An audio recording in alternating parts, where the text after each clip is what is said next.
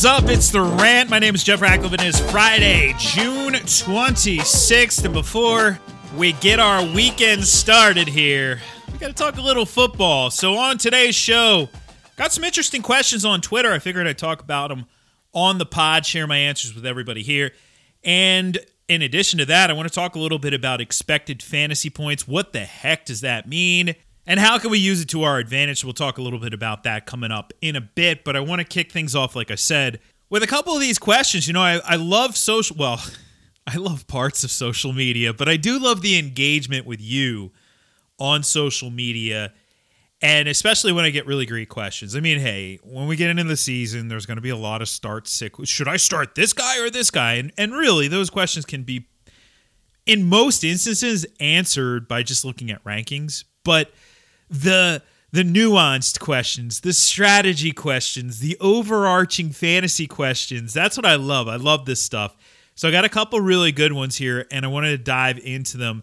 Uh, the first question actually deals with quarterbacks. So earlier in the week, I talked about quarterbacks, and the reality is like that in today's NFL, I mean, hey, such a pass heavy league.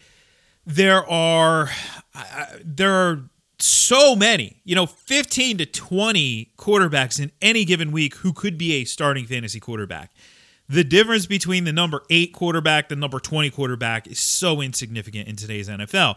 And hey, that makes it a very fun product, but obviously it has very much devalued the position. As I've said, Lamar Jackson is, is he is he properly valued as a late second round guy or even an early third round guy? Yes. But would I take a quarterback there? Heck no.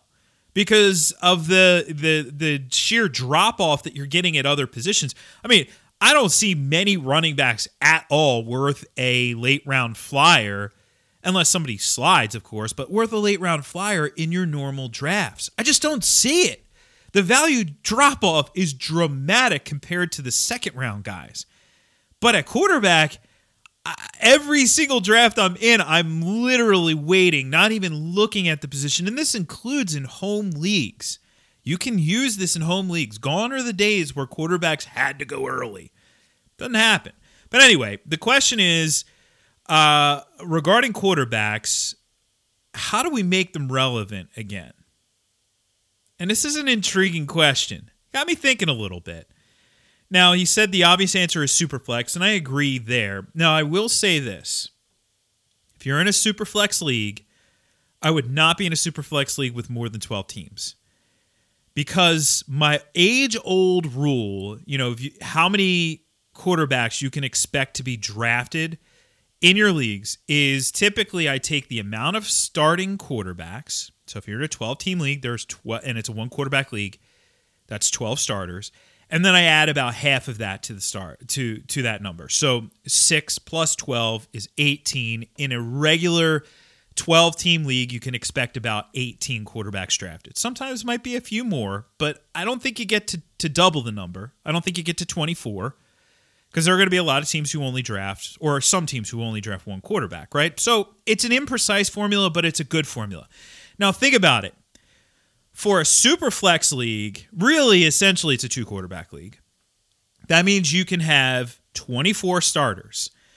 So you take that number, add half to it, which now basically is assuming that every team is taking three quarterbacks, which is probably going to happen. Now, what do we get to? We got to 36. That is more than the amount of starting quarterbacks there are in the NFL. We have a problem, right? Because there are going to be teams, and you can use this to your advantage potentially, but there are going to be teams who end up drafting a guy who is not a starter. I did this last year, and it ended up working out. So my strategy in super flex or two quarterback leagues is typically to fade the top 10 uh, pretty much outright and not even really look at the position until about round four. About 10 quarterbacks will be off the board by then, maybe a few more Rarely less than that, though. But now you get into this nice little uh, high floor, low ceiling range that I love for for a, a super flex and a two quarterback, like a Tom Brady type is is ideal. Uh, if you wait a little longer, like Rivers was always ideal. This year he's going a little bit later, so you could wait on somebody like Rivers. I don't know if I go that route. I probably am looking at more like a Brady Stafford. Brady Wentz. Wentz has a little bit more upside. Um, Drew Brees could be there if he if he sticks around on the board a little too long. I, I wouldn't go after those top ten guys. Then I try to swing for the fences with the third quarterback. So last year I had a lot of of like uh you know Brady Rivers uh you know that sort of a combination and then Daniel Jones. It was it was a weird, a bunch of different quarterbacks as the top two, but Daniel Jones almost every one of my superflex leagues I had him and it ended up panning out a little bit. I mean, he was inconsistent, but obviously the ceiling was massive. You could go that route, but the problem there, though, still is are you that comfortable going that route? Are you that comfortable trying to take a shot on like Justin Herbert this year? I, I, I don't know if I would be. So we get into that spot where you probably have to be a little bit more proactive. Just did a super flex mock, and my third quarterback was actually Derek Carr. Don't don't love it, but he's going to be the starter. Not really worried about him losing his job to Marcus Mariota in uh, Vegas. So that's where the challenge comes in if you have 12 teams. Now, if you have 10 teams, you could say, all right, so roughly 30 quarterbacks are going to be drafted. Now, everybody probably gets three starters. 10 team super flex, a little bit better than, you know, from that vantage point. 12 is where it's at across the board for me. And I don't mind a 12 team super flex, but like a 14 team super flex, a, uh, a 16 team super flex, that that gets a little bit more tricky, and I don't really like that format. So, anyway, this is a long winded way of me saying the answer to the question of making quarterbacks relevant again is to increase the amount of teams you have. That's it. That's it. Increase the amount of teams. Instead of playing in 12 team leagues, playing a 16 teamer. Quarterbacks the value of the, of quarterback and having a having a decent quarterback now all of a sudden changes a little bit. Because again, let's go back to that formula: sixteen teamer. All right, well, sixteen teams, eight of them draft draft backups. Now we're at 24. 24, 25, 26 quarterbacks potentially being drafted in that format. So as opposed to a a 12 teamer where you have 20 quarterbacks, like my number 20 quarterback right now is Kirk Cousins now we're talking 25. All right, Gardner Minshew. 26 is Derek Carr. Gets a little dicey there. you know, with your if you're deciding to take two quarterbacks, uh, or especially if you're deciding to go late round to know who's going to be around in the late rounds, it's not as appealing. So for me, that's the the obvious answer to the question. I think that we could look at scoring, uh, running quarterbacks. Obviously, the the scales have tipped towards those guys, and we could look to that scoring. I don't really have an issue with that. I, I still am always going to have an issue with the value of rushing touchdowns and receiving touchdowns. I think six is too high it it leads us to a false perception of these guys because touchdowns are much more random than targets than carries etc but that's a different discussion for a different day. I thought that was a great question though. Uh, another good question here. When ranking or drafting running backs you take into consideration the strength of the offensive line? I think this is a fantastic question because one of the mistakes that i will see a lot of novice drafters make is they will overvalue one variable a lot of times it's strength of schedule that they overvalue. Now, strength of schedule has its own faults. I always base my strength of schedule on the current roster, not the previous year's fantasy points allowed. But regardless, it's a variable. It is not the variable. And the same thing with offensive line. It is it's a it's a variable that we should be considering. But at the same time, I don't think we should be going overboard there you know, if they're running behind a poor offensive line, then yeah, that's going to be uh, something that we could consider in sort of a tiebreaker type fashion. If they're running behind a very good offensive line, same thing. You bump a guy up a little bit, you bump a guy down a little bit, but up a little bit might only be one or two spots. Down a little bit, one or two spots. So yes, it's it's a yes but type answer. Yes, I am considering the offensive line, but I'm not going overboard. Jonathan Taylor is going to run behind a very good offensive line, but I'm not moving him up. I, am still a lot lower than a lot of people, I guess, on him because I still think Marlon Mack's going to be involved. but I'm not going to move him up significantly as a result. You know, really nice offensive line there in Indy. On the other side of the coin, somebody like Joe Mixon running behind, well, it'll be improved this year, but still a a fairly poor offensive line, not going to move him down dramatically. Le'Veon Bell, again, another offensive line that should be improved this year, was really bad last year in the run game, not moving him down dramatically as a result. Up or down a spot or two. All those different variables are going to play into your decisions. And I think that's really important. It's a great question to call that out because we got to be thinking about all these different pieces. Uh, one other one this is about a, a very specific question about a player by the name of Bryce Love, who, man, what could have been? If he would have came out a year earlier, it's one of those like, what would have happened if he never got hurt? The question though is, do I think that Bryce Love is worth a stash in Dynasty? And um, he says I'd have to drop Isabella or Benny Snell. I don't think I'm going to drop Benny Snell or Isabella at this point. Benny Snell, honestly, there were points last season where he looked better than James Conner. He shouldn't, but he did and James Conner's injury history as well. Benny Snell is the early down guy. It's not Anthony McFarland Jr. is not going to be running in early downs. if you know what he looks like, he is a change of pace back. Totally change of pace back. Uh, so Benny Snell would be that guy if Conner went down. So I'm not dropping him. I'm not dropping Isabella until I know what I have. And I really don't know what I have just yet with Isabella. You know, he could take a big step forward this year and then slide right into Larry Fitzgerald's role when Larry Fitzgerald eventually retires.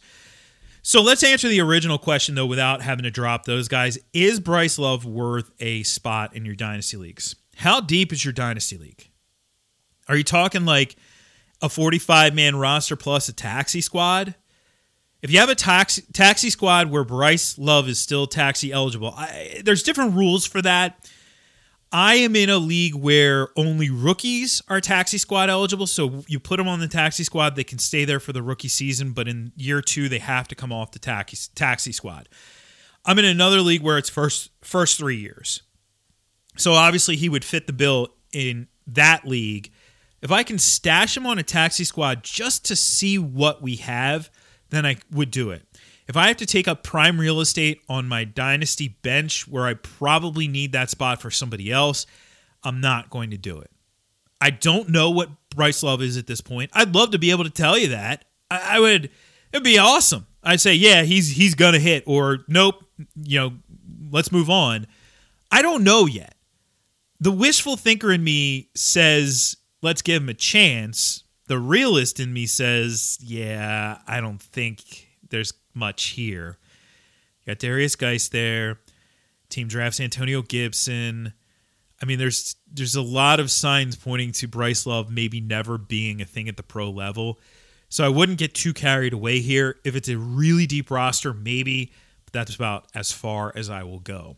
All right, so let's talk a little bit about expected fantasy points. And if you're not familiar, expected fantasy points, it's a really cool stat. And the idea behind it is to tell you what players in similar circumstances have done on average in the past.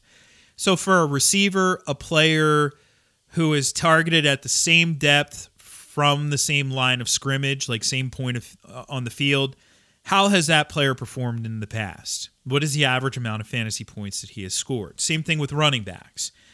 Uh, you know, same line of scrimmage, uh, runs, directional uh, you could you can include things like down and distance in it as well to figure out what is the average performance in that situation in the past. And then you can gauge who is outperforming that and then who also who is underperforming. And ultimately, for any player, whoever you are, you know, if you're the greatest player in NFL history or if you're just somebody who gets on the slate hot streak or you're a really good player and you're underperforming, it doesn't matter who you are. Ultimately, we're going to see regression to the mean. We're going to see players move towards the average. And granted, it, it can be a little bit tricky with things like touchdown production because that's typically the one that moves all over the place. But when it comes to um, you know per catch efficiency or you know per carry efficiency, we're going to see those player, players ultimately move to toward the mean. And I love to use this metric. I love it mid season. It's a great, great way to evaluate if guys are overperforming, but I also like to look at it year over year. So this is a stat that is going to be available at FTN when we launch. And it's going to be something that I think you're going to have a lot of fun playing around with. And I was actually playing around with it myself uh, to to really help me put together a few things with the FTN uh, fantasy football draft guide that I am writing. And just a few observations that I wanted to go over that uh, I found pretty interesting with these expected fantasy points numbers. You quite often hear me talk about touchdowns and how I don't like them. I mean, I like them as a football fan. I, I obviously like them. I just don't like them for fantasy purposes because, hey, they're such a huge factor in especially running back and wide receiver and tight end fantasy points because of how valuable they are. But they're so fickle year over year and they lead to a lot of misconceptions. Like a lot of players end up either getting overdrafted or underdrafted because their previous year's touchdown totals. So I wanted to go through some of these numbers and, and just just to give you a sense of who overproduced the most when it came to rushing touchdowns. So the the the top dog last year of overproduction, and I don't think it's a huge surprise, is Aaron Jones. I mean, anytime a guy get, goes out and has 16 touchdowns, like expected uh, touchdowns is never you're never going to see a guy that high. I mean, last year we did see Christian McCaffrey with 10.8 expected touchdowns. So that's an enormous number. He had 15 rushing touchdowns on the season. That's an enormous number. Like even LaDainian Tomlinson in 2006 when he had 28 rush 28 freaking rushing touchdowns. How about that? 28 touchdowns. His expected number was 13.8. Like that's an enormous expected number and he exceeded it by that much. LaDainian Thomas in the following season had 15 touchdowns, which is still an enormous number, and he scored basically half as many as he did the previous year. Un- unheard of. Like, I don't know if we'll ever see that again. But regardless, in the run game.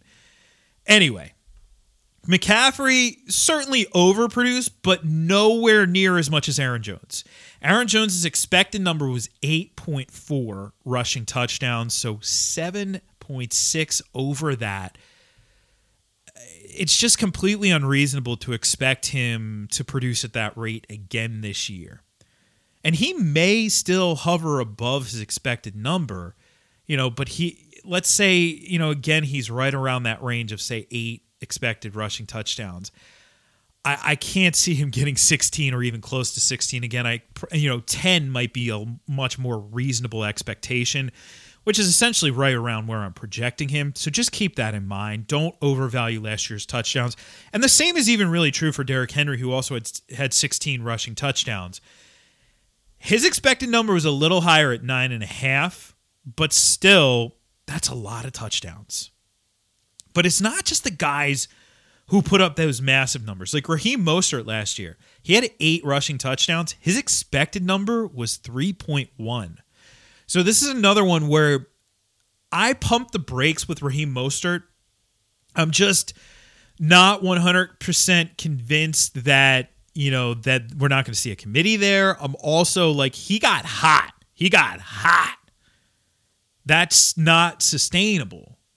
So be just be a little bit careful there uh, with Raheem Mostert there uh, for sure. So anyway, we can do the same thing with receiving touchdowns, you know, and and again, we're we're we're not always going to see these like massive expected numbers. The biggest expected touchdown total that I've seen eh, you have to go back to 2007. Randy Moss had an expected touchdown number of 15. That was the year he scored 23. But um, some of the overachievers last year, and and this is not just for wideouts. I mean, we could do this just any receiver. Like Austin Ekeler was probably the biggest overachiever. His expected touchdown number was 3.5. He scored eight, so well over that number. Uh, AJ Brown, 3.8. He scored eight, so I'm being very cautious with AJ Brown. Cooper Kupp, 5.8 receiving touchdowns. He scored 10 last year. Mecole Hardman had, I love Mecole Hardman though, but he had four more than what he was expected. Scored six, expected number was two. Darius Slayton, there you go. We had to find a way to get back to him. Expected number was 4.1. He scored eight receiving touchdowns last year. So definitely uh, overproduced, um, you know, exceeded expectation. And all of those guys you could expect some regression from for sure. But that's not to say that their expected number doesn't go up because it certainly could if they get better opportunities. Some of the underproducers, I think the biggest underproducer for me is Odell Beckham Jr.